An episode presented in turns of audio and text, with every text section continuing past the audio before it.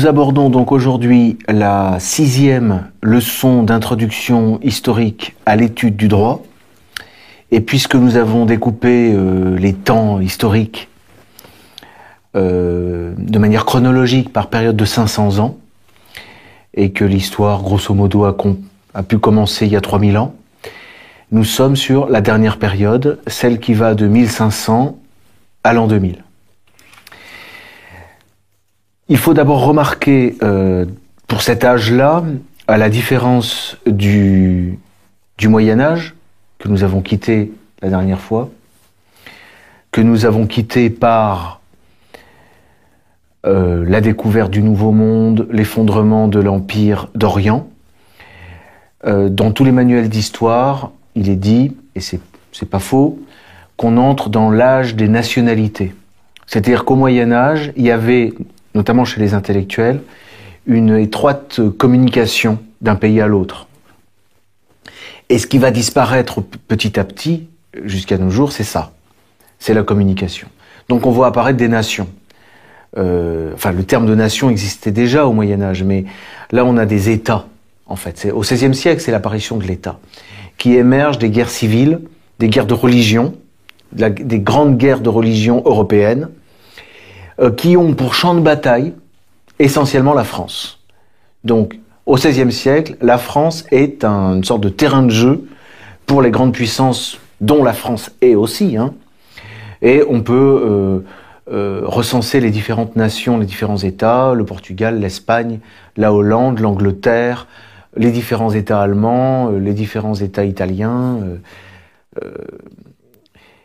Il y a un phénomène assez curieux, c'est que euh, la Renaissance, donc c'est la Renaissance, euh, qui a lieu dans les lettres, qui part d'Italie, qui part, euh, qui, a lieu également dans les facultés de droit, puisque elle consiste dans un retour à l'Antiquité qui est lié à l'imprimerie, parce que comme tout ce qui est manuscrit est, est mis est diffusé, on peut euh, mieux s'apercevoir euh, de l'altération des textes dans la transmission. Et il y a une grande...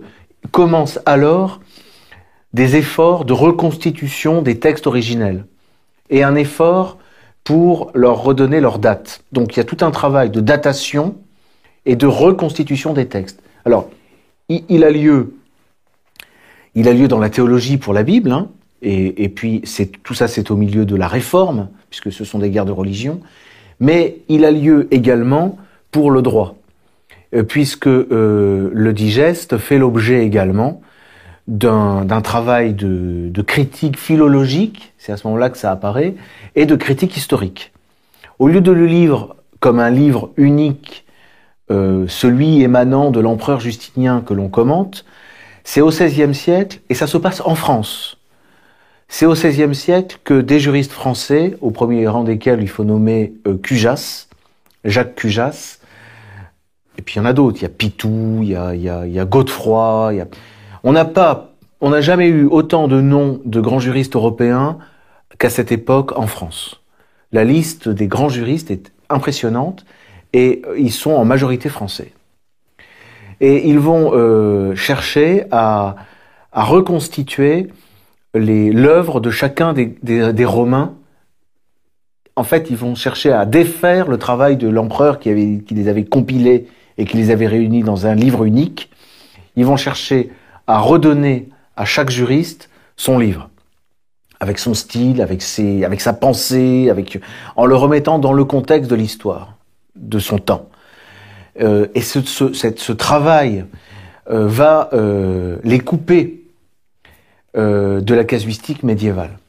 Il y a quand même une opposition au XVIe siècle entre ceux qui restent fidèles à la casuistique médiévale et au bartholisme, mais qui sont, enfin, des fidèles de Bartol, mais qui sont, qui sont dans un épuisement de l'université quand même, parce qu'on est dans la post-glose. Donc, euh, les exercices euh, ont un côté artificiel. Les bartholistes d'un côté, et donc les humanistes qui s'intéressent, qui sont des grammairiens et des historiens, principalement représentés au XVIe siècle en France.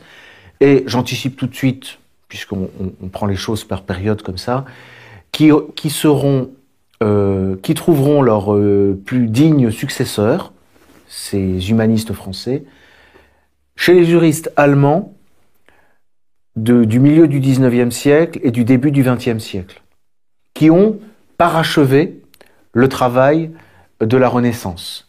C'est-à-dire que euh, la, critique philologique historique, elle est, en fait, elle a épuisé sa tâche aujourd'hui, tout récemment, euh, on a désormais des, textes et on, a plutôt tendance maintenant, et c'est pareil pour le texte biblique, à revenir un peu en arrière sur la critique.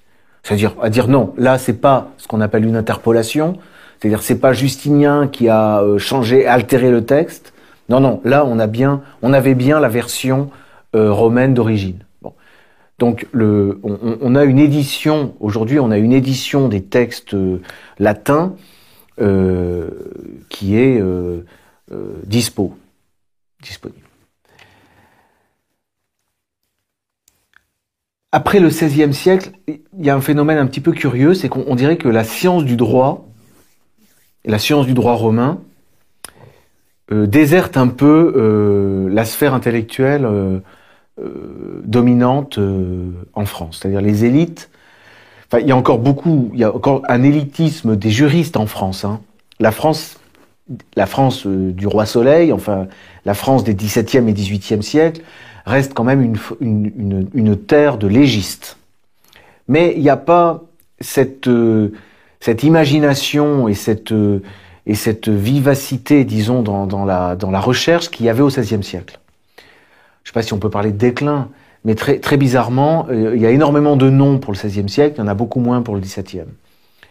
Peu, néanmoins, il y a quand même une tradition euh, juridique, mais qui est peut-être moins dans les universités, moins vivante dans les universités françaises euh, que dans les parlements. C'est-à-dire qu'il y a une tradition des gens de robe, et qui est même politiquement très forte, et à laquelle le roi se heurte. Mais ce sont eux qui, en même temps, ont fait l'État, l'État royal. Euh, avant de, parler de, la Révolution française, il faut parler, euh, je voulais vous parler d'un des derniers, ce que j'appelle l'un des derniers géants, qui est le dernier grand juriste français. Et lorsque l'on fait des recherches un peu approfondies sur des notions, alors il n'est pas rare de remonter justement au, XVIe siècle. Hein. Si vous étudiez un cas un peu compliqué en droit civil ou en droit international privé, ne vous étonnez pas de tomber, si vous êtes vraiment dans les cas euh, intéressants, de tomber sur, par exemple, Charles Dumoulin, qui était un, grand juriste du XVIe siècle. Les juristes de l'époque, je répète, étaient à la fois romanistes, ils étudiaient le droit romain, et en même temps, c'était des auteurs de coutume. Hein. Ils rédigeaient, et notamment, euh, euh, Dumoulin a beaucoup fait pour éditer la coutume de Paris, hein, et pour la commenter. Néanmoins, il y a, un grand juriste qui clôt euh, un peu l'ancien régime, c'est Potier. C'est Robert Joseph Potier, qui donc lui aussi était à la fois un grand romaniste et en même temps un des pères fondateurs, disons, du droit français. Puisque au XVIIe siècle, il y a des chaires de droit français qui apparaissent. On commence à enseigner le droit français et non plus le, droit romain l'une des œuvres les plus, les plus utiles hein, euh, pour cette période-là de l'Ancien Régime, c'est celle de Potier. Et j'anticipe un peu, euh, tout le Code civil et tout ce qui va faire le droit civil français du XIXe siècle est déjà chez Potier. Hein.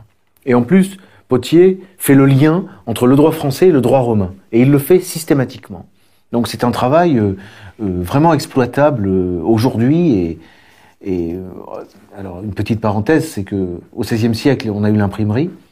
Il est vrai qu'aujourd'hui, il y a quand même Internet, et vous trouvez de plus en plus d'œuvres anciennes comme ça sur Internet. Ce qui est une grande revanche des anciens sur les modernes actuels, parce qu'en réalité, les ouvrages écrits par des professeurs contemporains en 2015, bon, plus personne ne les achète et ne les lit, et ceux qui sont accessibles sont ceux qui entrent dans le domaine public, et c'est tant mieux. Euh, je voulais juste vous, parler de la méthode d'enseignement et de recherche. Hein. On a vu que tout était, était lié, et d'études de Potier. on témoigne de ce que euh, il émaillait ses leçons d'interrogation et d'exemple. Et dit-on à l'époque, il substituait une pédagogie nouvelle à un enseignement périmé. Ce qui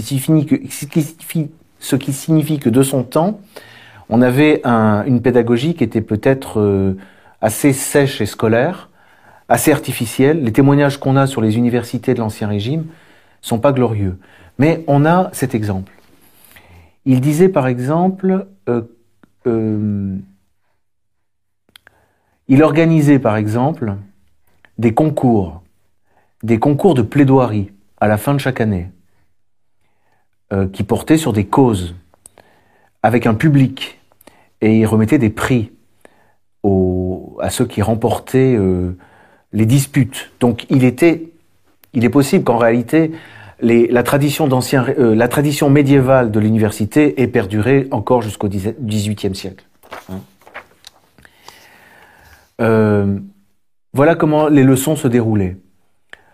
Ces leçons étaient des conférences dans lesquelles il soutenait l'attention par des interrogations qui mettaient les jeunes gens à portée de faire valoir leurs études particulières.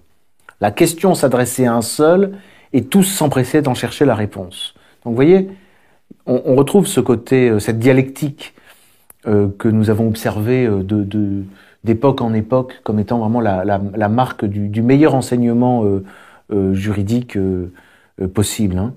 le seul vraiment qui, vaille. l'objection la moins solide, où était écoutée, répondue avec bonté, enfin voilà. Il y avait une émulation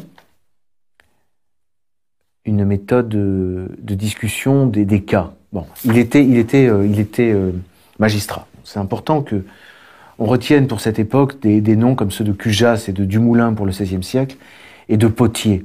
Hein. Ce sont les derniers noms que je prononcerai parce que les auteurs du XIXe et du XXe siècle ne méritent pas euh, de passer à la postérité sur Internet. Alors on a la Révolution française et le Code civil.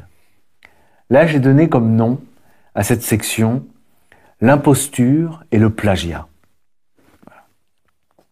Alors la Révolution française, on peut aller assez vite, elle a voulu rompre, elle est l'œuvre de juristes, hein, d'avocats pour la plupart, mais elle a voulu rompre avec le droit, mais c'est un vieux rêve qu'on a vu présent déjà dans l'Empire romain.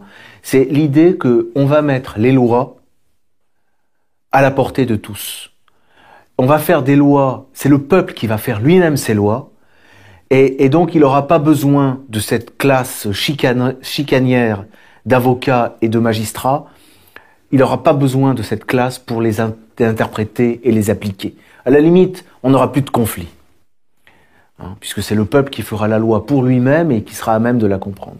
C'est dans cette dynamique-là euh, qu'on a euh, cet idéal déjà du Code civil, euh, qui euh, se travaille sous la Révolution déjà avec Merlin Doué, qui était quand même, j'avais dit que je dirais plus de nom, mais on a quand même un juriste célèbre, c'est Merlin Doué, euh, qui était un conseiller de, Bonaparte, on a Cambacérès, et puis il y a les, les, auteurs recensés du Code civil, hein, Tronchet, Portalis, Bigot, Préameneux et Malville. Le, le Code civil, quand on connaît les instituts de Justinien, on, voit qu'il s'agit exactement de, du même genre d'ouvrage. C'est une sorte de mise à jour des instituts de Justinien. Hein. Le, code civil que j'ai que j'ai que j'ai pris aujourd'hui ici avec moi, puisque c'est vraiment le c'est l'instrument de travail qu'on trouve dans les tribunaux encore aujourd'hui, chez les avocats. Enfin là, c'est une édition commentée euh, à la mode médiévale avec des notes qui vous donnent le sens de tel et tel mot. Hein le, texte lui-même est très mince, mais les commentaires et les renvois à la jurisprudence euh, prennent euh, parfois 90% euh, de la place hein, par rapport au texte. Hein. Ce, code civil est organisé en deux grands blocs. On a d'un côté les personnes, de l'autre côté les choses. Exactement comme les instituts. Et du côté des personnes, on a la question les questions d'état civil. C'est essentiellement la question de la liberté, hein, les droits extra-patrimoniaux et la question de la capacité. Et la capacité de la personne, elle s'organise en capacité de jouissance et capacité d'exercice. L'incapable d'exercice, c'est celui qui n'a pas toutes ses facultés, le dément. Et quant à la capacité de jouissance, on étudiait euh, à l'époque, on étudie toujours, mais on le dit autrement, ceux qui sont sous la puissance d'autrui, c'est-à-dire ceux qui sont sous la puissance d'un père ou d'un mari. Voilà pour les personnes. Et en ce qui concerne les choses, on a toujours cette grande dichotomie qui est un petit peu voilée d'ailleurs dans le plan du Code civil. C'est pas évident de la retrouver, mais on a la propriété et l'obligation. Et pour la propriété, on a la distinction des biens, les successions, les servitudes, etc. Et pour l'obligation, on a les sources d'obligation, avec au cœur du Code civil ce qui fera la, comment dire, ce qui fera la gloire du libéralisme au XIXe siècle, c'est le contrat le contrat. Et puis l'exécution. Donc voilà, le, puisque c'est une introduction historique à l'étude du droit, il n'est pas inutile de vous parler du, plan du Code civil.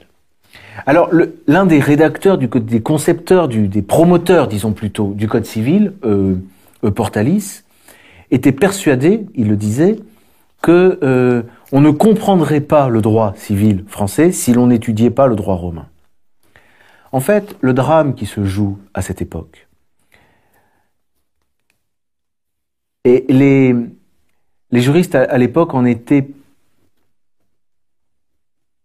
peut-être pas directement conscients, mais inconsciemment, quand on étudie leur œuvre, on voit que ils étaient en train de vivre ce drame-là. C'est que le droit français est en train de rompre avec le droit romain. Cette retraduction des instituts dans le Code civil va couper en réalité les Français des sources euh, romaines. Ça se fait pas d'un coup. Au départ, quand le Code civil est promulgué, on l'a dans la loi de promulgation, il est dit que euh, lorsqu'une disposition, lorsque pour un cas on ne trouve pas de solution dans le droit, euh, dans le Code civil, il faut avoir recours aux ordonnances aux anciennes ordonnances, aux coutumes et au droit romain. C'est en quelle année alors, les, premiers projets, ils, sont là dès 1790 ou quelque chose comme ça, mais le Code civil, lui, de Napoléon, il est promulgué en 1804. Hein? Voilà. Euh, on, est toujours dans la répétition de, ce qu'ont fait les Romains, mais on va se couper de, de, leur... Ceci dit, par le Code civil, le droit romain euh, est transmis jusqu'à nous. Hein. Et on peut voir quand on étudie tel et tel article qu'on peut retrouver son équivalent dans les instituts. Et retrouver, d'ailleurs c'est un exercice intéressant à faire, de, de, de, de toujours, quand on a une, une discussion, de toujours euh, retrouver le, le, lien avec le droit romain. Mais il y a quand même un, une rupture à cette époque. Et des juristes comme historiens comme Beria Saint-Prix le savent, qu'il va y avoir un problème euh, comme ça. Voilà. Alors, euh, c'est l'œuvre donc de Napoléon, hein, euh, ce code civil. Alors j'ai un petit extrait. Alors on, relaie souvent une parole qu'il a dit à Sainte Hélène, mais en fait il, répétait ce qu'avait dit le tribun Siméon. Le tribun Siméon. Alors attendez, il faut que je vous lise un extrait de comment comment on a annoncé l'écriture du code civil. la référence c'est pas le, c'est même pas le, les instituts de Justinien eux, le Code civil, ils le voyaient comme l'étape de la loi. C'était euh, le, monument de la Révolution française, ça devait être ça. Ça commence par citoyen. Elle est enfin arrivée, cette époque si désirée, qui doit fixer pour jamais l'empire de la liberté et les destinées de la France. Voilà. On est, dans le ton de l'époque, hein, la Révolution, sous le coup de laquelle nous sommes toujours. Et le tribun Siméon, il disait, quand le temps qui ne pourra effacer le souvenir de nos victoires en aura pourtant usé les trophées, sa faux dévorante n'aura pu encore entamer notre code civil. On y recourra comme depuis tant de siècles on recourt à ces lois romaines où nous nous honorons d'avoir abondamment puisé, mais que tout esprit impartial avouera que nous avons amélioré et perfectionné. En réalité, c'est un véritable massacre, hein, c'est un saccage. Il y a, dans, le, droit romain, euh, surtout depuis le XVIe siècle, dans l'étude du, code, dans l'étude des lois romaines, une concurrence entre ceux qui se réfèrent plutôt aux instituts et qui sont plutôt d'une tradition universitaire d'enseignement et d'apprentissage et de répétition, et ceux qui sont plus liés au digeste et qui sont dans la casuistique. Et c'est cette tradition du digeste qui disparaît. Et au XIXe siècle, euh, le, droit romain euh, va euh, va sortir des programmes en fait. On continue d'étudier en marge le droit romain au début du XIXe, mais c'est le code civil qui prend le pas. Et on a des professeurs de code civil. Et participe de ce, phénomène toute une vision nouvelle des sources du droit, c'est-à-dire on est toujours sous le, charme de cet idéal révolutionnaire. Le juriste doit apprendre la loi qu'en tant que juge, il devra appliquer. Il est là pour faire des syllogismes. On lui donne les faits et il construit son syllogisme. Il bâtit la majeure, en fonction de ce qu'il va décider. Avec la mineure, il qualifie les faits avec sa majeure et il conclut. Sa part doit être minime. Ça, c'est un idéal, si on peut dire, qui, qui, qui, germe déjà depuis Montesquieu. Donc il y a toute une vision du droit et, et du, et, et, de la science du droit également et du, de ce qu'est la, de la justice euh, qui est véhiculée par cette euh, par ce code civil et par cette époque-là, 19e. Et aujourd'hui, euh, on est sous le coup euh, de cet idéal. Donc c'est la fin du droit romain. Alors les, les, derniers romanistes se défendent encore, mais timidement, dans l'université, ils n'ont plus le pouvoir depuis un moment. Et ils essaient d'expliquer qu'on ne peut pas avoir une intelligence juridique vraiment formée si on n'étudie pas à la meilleure école, c'est-à-dire au droit romain. Que c'est en étudiant les disputes des grands euh, maîtres de l'époque des Vétérès et de l'époque euh, de l'âge classique de, de, Papinien, de Paul et d'Ulpien, c'est en participant en, en, quelque sorte à leur haute conversation que l'on peut se former, former réellement les esprits et la jeunesse. Dans les autres pays européens, il se passe le même ah, phénomène? Alors, non. En Italie, encore aujourd'hui, on étudie le droit romain. En Suisse, on étudie le droit romain. En Espagne, au Portugal, le Portugal a une tradition romaniste très forte avec l'université de Coimbra. En Allemagne, le phénomène est plus compliqué parce que les Allemands, grâce à Napoléon ou à cause de lui, se voient imposer le code civil. Bon, mais il y a quand même un, un par réaction précisément un retour à l'histoire et une sorte de tentative de relier avec le droit romain. Donc il y a quelque chose de... Mais leur approche du droit romain est très universitaire. Hein, bon. Il n'y a pas ce phénomène, on va y venir. Ça me donne une, une transition, peut-être pour tout à l'heure, il n'y a pas ce phénomène notamment chez les Anglais, qui, quoi qu'ils se gardent bien de le crier euh, haut et fort, ont gardé des liens avec le droit romain extrêmement étroits. Mais ils ne le disent pas. Je voyais encore récemment un ouvrage d'introduction historique au droit euh, de tradition euh, anglo-saxonne. Mais alors, c'est incroyable. L'histoire du droit commence au IVe siècle après Jésus-Christ. C'est-à-dire que on occulte exactement toute la période romaine. Alors que si on devait faire un choix sur savoir qu'est-ce qui est au programme d'un cours d'histoire du droit, s'il fallait vraiment euh, réduire à, à, trois leçons, ce serait le droit romain évidemment. Eux, non, ils l'enlèvent. Ils, Alors même qu'ils sont restés, et, les, les, aux États-Unis également. On peut, devant un juge américain, citer euh, Papinien. Comme on peut citer Potier d'ailleurs. C'est ça qui est intéressant. C'est qu'en fait, dans la science, la vraie science du droit, il y a une sorte d'universalisme que les Français, derrière leur, euh, leur apparence d'universalisme avec leur code civil, ont perdu. Il faut voir les, les, les dégâts euh, euh, qu'a causé le code civil. Hein. Et, et c'est là qu'on a cette tradition qui est encore vivante aujourd'hui, si on peut dire, d'une tradition pareille. Euh, c'est une tradition au sens où, où Guénon euh, euh, dénonçait les, les, les, mauvaises traditions, en fait, les, qui sont des mauvaises habitudes. Hein. Avec des, des amphithéâtres où l'étudiant est là pour gratter pendant des heures et, et souffrir. Euh, c'est le témoignage de l'Herminier. Hein. Voilà. Euh, il disait quand, euh, après avoir achevé mes cours de rhétorique et de philosophie, et dans l'exaltation par laquelle passent à 19 ans les jeunes gens dont l'imagination s'éveille, il me fallut, comme on dit, faire mon droit. Avec quel ennui mêlé de dédain j'ouvris les cinq codes. retomber de mes poétiques rêveries touchant la science et la littérature sur les articles numérotés du Code civil et du Code de procédure, et n'avoir pour toute nourriture que l'étude de maigres et sèches formules, sans animation et sans vie, c'était donc ça, le droit. Vous voyez C'est vraiment l'ennui. Euh, voilà. Donc ça, c'est le 19e, c'est le 20e siècle. Alors, il y a des tentatives. On sent bien que c'est pas possible. Il y a des enquêtes dès 1845. Alors que font les Français? Ils, font des rapports, ils font des études. Donc ils vont en Allemagne, ils vont en Italie, ils vont en Espagne. Ils reviennent avec des, avec des solutions. Alors en général, les solutions qui viennent des rapports, elles aggravent, elles aggravent le mal. Alors on revient en France en disant, c'est simple. On a compris, il faut faire des conférences. C'est-à-dire qu'il faut que euh, le professeur soit, soit dans un dialogue avec ses étudiants et pas seulement du haut de sa chair, en fait, à faire son cinéma et, et on peut même dire à frimer, car en réalité aujourd'hui on en est là. La plupart des, enseignants, des professeurs de droit sont surtout, il faut un jour, aller un jour dans une faculté de droit, aller dans un amphi. Voyez comment ça se passe. Ça, vaut le spectacle quand même.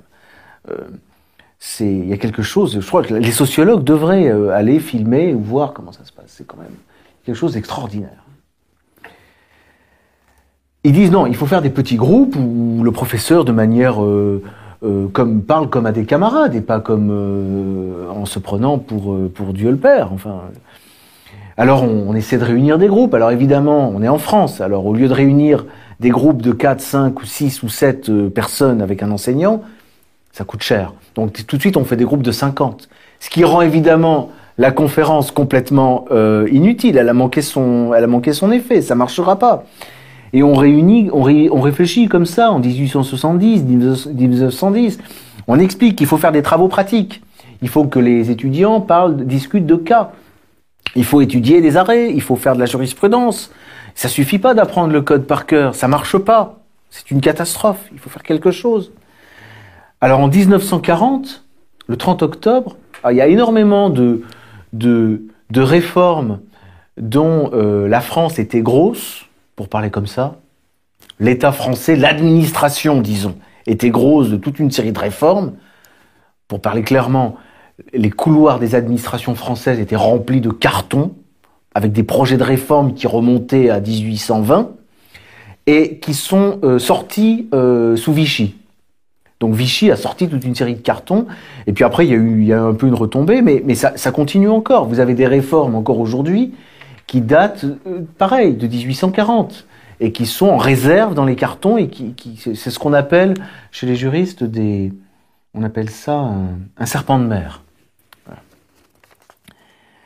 Comme la, la, réforme en général manque complètement son effet et aboutit à l'effet inverse, mais vu qu'on ne l'a pas appliqué complètement, on en a gardé pour plus tard, on explique que c'est parce qu'on n'est pas allé assez loin et donc on en rajoute un petit peu. Voilà le système français, vous le connaissez. Donc il y a les TD. Euh, en 1954, il y a une réforme. Le TD devient obligatoire. Voilà. Ce qui aggrave le cas encore, parce que cette fois-ci, tous les étudiants sont obligés de venir. Donc là, il y a très clairement une surcharge. Encore dans certains cas, comme c'était facultatif, le professeur pouvait sélectionner quelques étudiants et faire un TD qui se tenait. Là, c'est plus possible. Donc on, on, on, on confie ça à des chargés de TD. Mais mais c'est intéressant le, projet de 1940, par exemple. Alors, à la Libération, il est repris par euh, un auteur qui, édite un petit fascicule. Hein. Une fois, lorsque j'enseignais, euh, il y a longtemps, euh, j'avais cité cet ouvrage de 1944. Et alors, comme les étudiants ne connaissent pas l'histoire de la Seconde Guerre mondiale, ils savent pas qu'en 44, euh, les villes de France avaient été déjà bombardées, rasées par les Américains, et que donc nous étions libérés, entre guillemets. Et il y a une étudiante, à la fin de l'année, j'avais dit, donnez l'appréciation sur votre professeur et tout. Le professeur, très bien, mais il devrait faire attention à, quand même avec certaines idées dangereuses, parce que elle, elle avait compris que 44, j'étais en train de défendre des projets euh, nazis. Donc, le, ce professeur, donc pour la, renaissance de la France, hein, grâce au libérateur, il dit pourquoi de temps à autre le maître, qui connaît ses étudiants et qui tient en main son auditoire, n'interromprait-il pas la marche du cours pour poser à tel ou tel une question soulevée par le développement qui précède? Sauf à user de cette maïeutique opportune pour faire ensuite mieux rebondir la leçon. Il n'est pas bon que le cours ne soit jamais qu'un monologue. Plus loin, il dit La méthode maïeutique, à laquelle nous avons déjà fait une brève allusion, est recommandable. Voilà, elle consiste à interrompre la marche d'un exposé pour poser des questions à l'auditoire et à mener de sa part une conclusion préparée par le maître. C'est quand même pas bien difficile. Hein. C'est pas bien sorcier. Hein. La matière juridique s'y prête par nature merveilleusement. C'est un gâchis absolument terrible. Hein. On perd des années et des années et on perd des, des, des fournées entières d'amphi tout simplement par, ce manque, d'intelligence. Méthode qui peut être extrêmement bienfaisante, bien sûr, à condition d'en user avec discrétion. Alors, évidemment, il ne faut pas tomber sur des chargés de TD abrutis qui se mettent à attaquer les étudiants, à leur poser des questions, à les terrifier avec le carnet pour mettre des notes. Et c'est pourtant ce qui se produit. Les TD deviennent des moments de terreur pour les étudiants.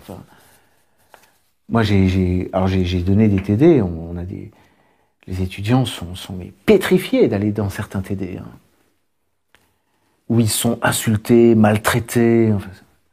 c'est abominable. Je vous dis, sociologue, étudiez ce qui se passe dans les facultés de droit. C'est là qu'on y forme nos magistrats et nos avocats. Voilà. Pratiquer non d'une manière continuelle et en quelque sorte harcelante, mais d'une manière occasionnelle et reposante pour l'auditoire. Elle donne des fruits, réveille l'attention, exerce l'agilité de l'intelligence. Voilà ce qu'il ce qu'il promeut, lui en 1944 et qui sera quasiment pas appliqué, à part peut-être timidement par l'un ou l'autre des rares professeurs qui euh, a la... On a Ossine, par exemple, à Grenoble, qui encourageait la pratique du cas pratique. On a un certain Wagner euh, qui avait témoigné dans la revue de la recherche juridique, je crois, de la méthode qu'il utilisait. Et si on lui a demandé de publier et d'écrire un article sur la question, c'est bien que c'était un oiseau rare. Hein. On trouvait ça vraiment, ça méritait d'être. Alors qu'il ne faisait que qu'appliquer la, la méthode. Voilà la France. Voilà la pauvre France. Alors, j'allais dire, euh, allons voir chez nos ennemis. Bon, parce que finalement, on serait bien, on serait bien, bien bête de ne pas euh, apprendre de nos ennemis puisqu'ils triomphent aujourd'hui. Pourquoi se priver? Alors j'avais prévu dans nos ennemis les Allemands, avec un chapitre sur le droit national socialiste, parce que il y a une petite, petit passage sur les sources du droit chez les nationaux socialistes qui sont assez intéressantes.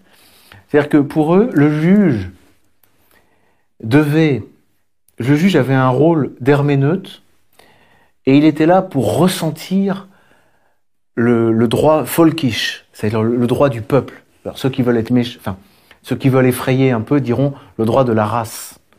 C'est-à-dire que le juge était là pour euh, euh, euh, effectuer, pour faire descendre ou faire remonter plutôt le droit de la race. Donc, c'est terminé les codes, les lois, le, le, code pénal, les choses comme ça. il faut se fier à la manière dont le juge ressent euh, le droit du peuple. C'est les coutumes, en fait. Alors, ça, remonte, c'est vrai qu'il y, y, a un côté euh, droit coutumier, euh, folklorique, en fait, folkish. C'est le folklore. Il existe un droit non écrit qui se dégage de l'âme du peuple allemand et qui est conforme aux nécessités de la vie nationale. Droit clairement reconnu, ou mieux, senti et énergiquement réalisé par le juge allemand. Ça fait peur. Voilà. Mais ce sont des idées euh, qui avaient euh, cours euh, en réaction justement à la légalité, au légalisme français. Bon. Plus intéressant, le droit américain. Voilà. C'est triste hein, de terminer une histoire du droit sur le droit américain, mais j'en suis désolé, mais il existe un, savant américain qui est, quasiment inconnu. vous, ne verrez jamais, enfin, je ne crois pas que vous, vous, trouverez des développements sur lui dans euh, les euh, ouvrages d'histoire du droit.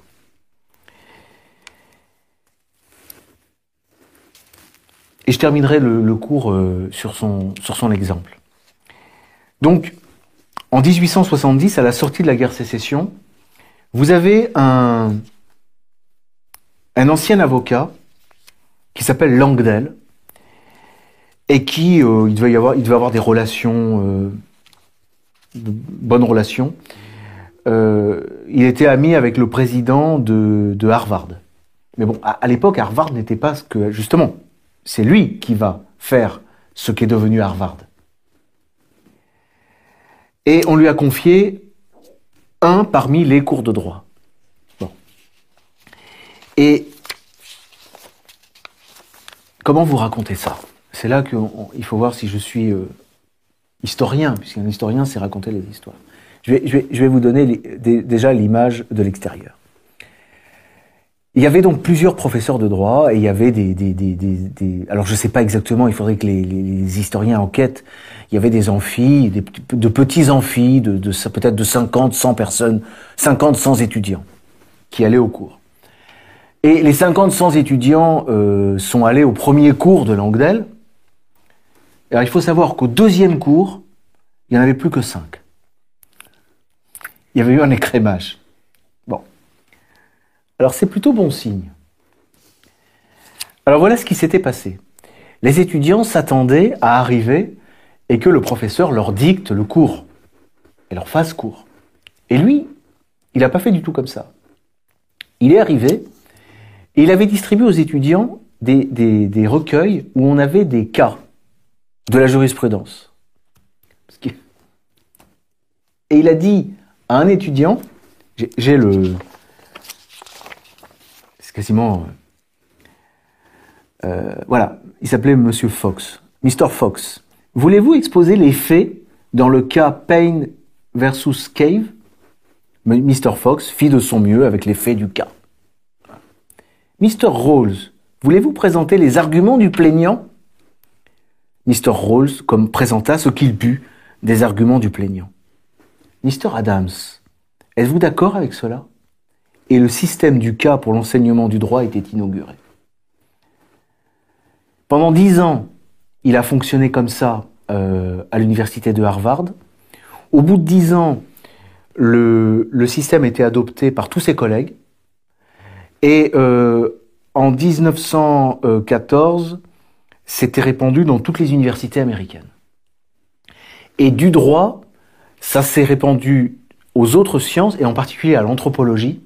Et alors c'est comique de voir euh, la case méthode euh, passer pour une méthode d'anthropologue et être appliquée par les intellectuels sociologues et anthropologues de l'HESS, euh, qui ne devinent pas que c'est une méthode qui vient du droit.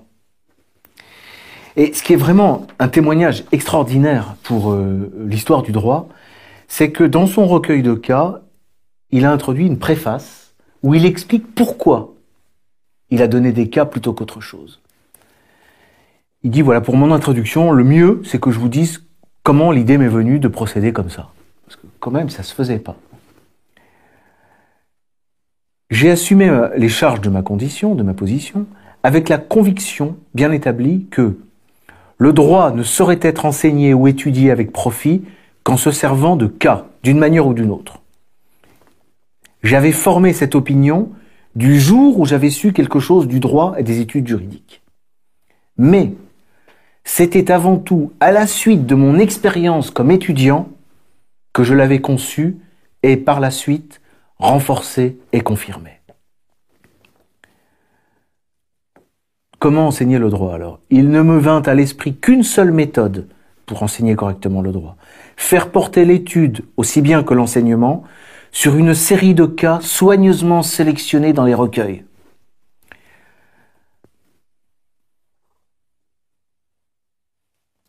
Voilà.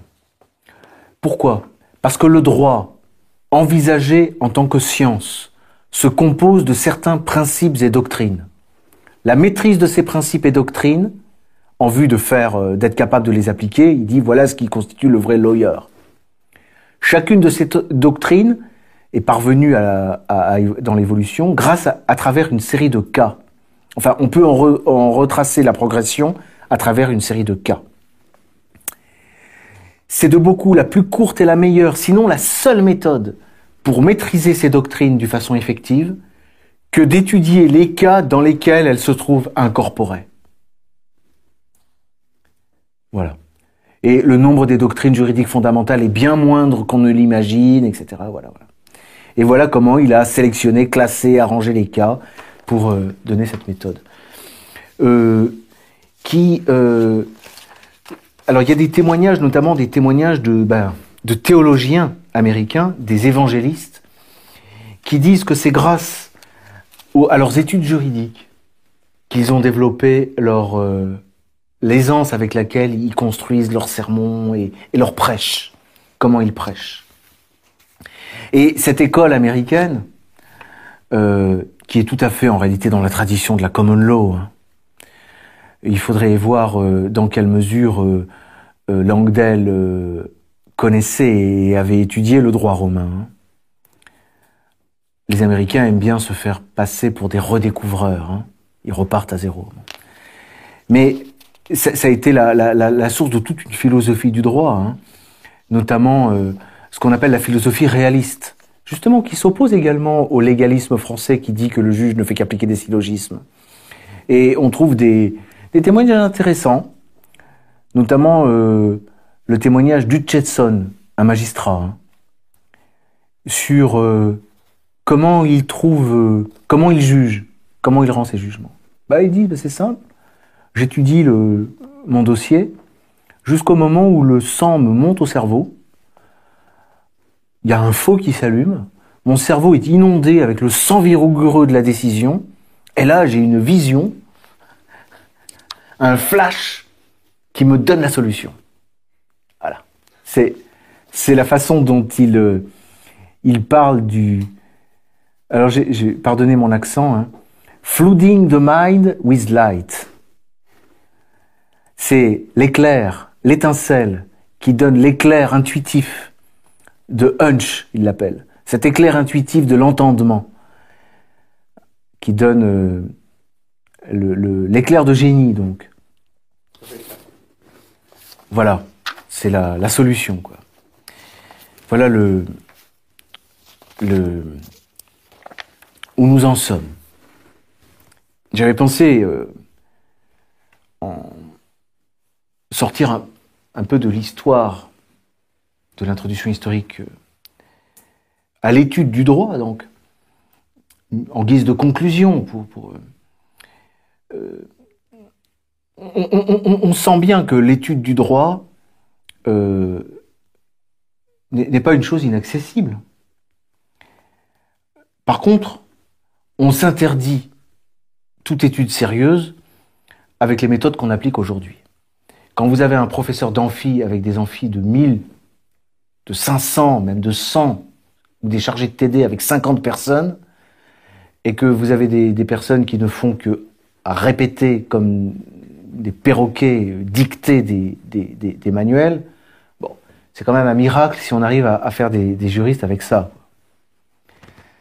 Le, système, la, solution, je, la, je, la, donne, mais je la donne comme ça vous auriez un moyen, euh, en réalité très simple, hein, de, de, de, ranimer les études juridiques. Il suffirait d'abord de, de, délester les programmes. C'est-à-dire, c'est pas la peine de se fatiguer avec l'histoire du droit, avec le droit constitutionnel, avec l'économie, avec euh, le droit des transports, le droit des, des nouvelles technologies, euh, même le droit public. Il faut se concentrer sur le droit civil. C'est par le droit civil que l'on devient juriste et qu'on peut ensuite avec dextérité, aborder toutes les matières qu'on veut. Donc il faut se concentrer au droit civil. Donc déjà délester. Réduire les, les, enseignements à quelques heures par jour. C'est pas la peine d'abrutir les gens avec des, parfois des 8 heures. Vous avez parfois des, des journées de 8 heures euh, dans les universités. Ça, c'est absolument contre-productif. Et puis évidemment, il faut réduire euh, la taille des, des amphithéâtres et même il faut réduire la taille des, groupes de, TD. Alors, on dira, ça va coûter cher. Si on tient compte du fait que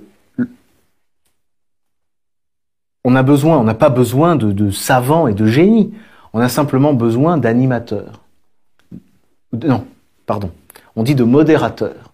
On demande à l'enseignant d'être un modérateur.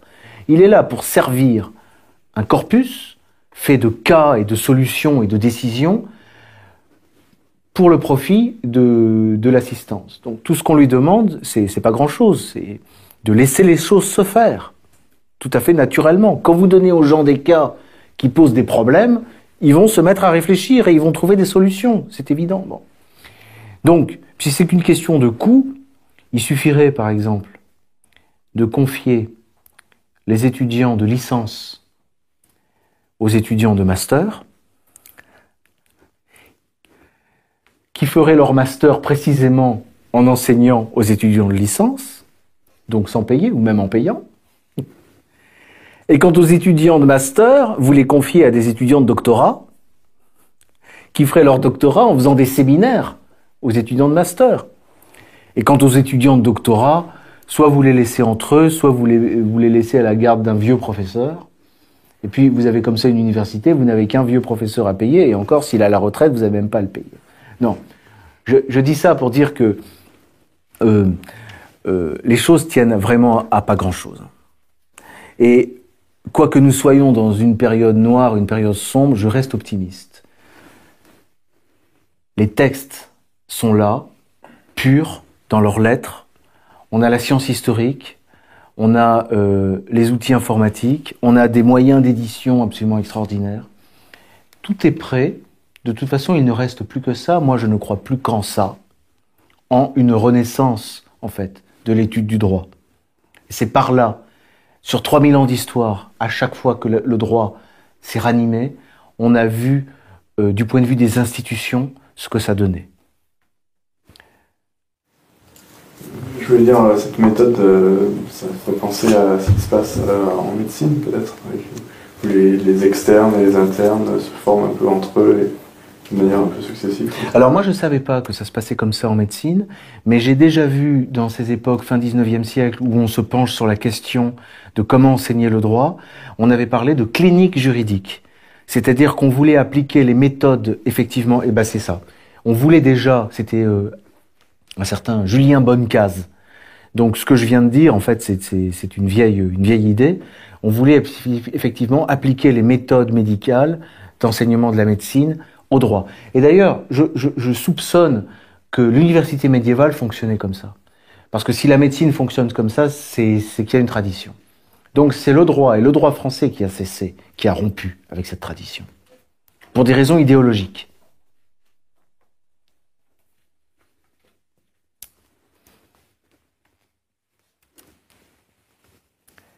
Très bien, eh bien écoutez, on ne fera pas de septième leçon. La septième leçon sera faite dans 500 ans, et il est certain que nous ne serons plus là.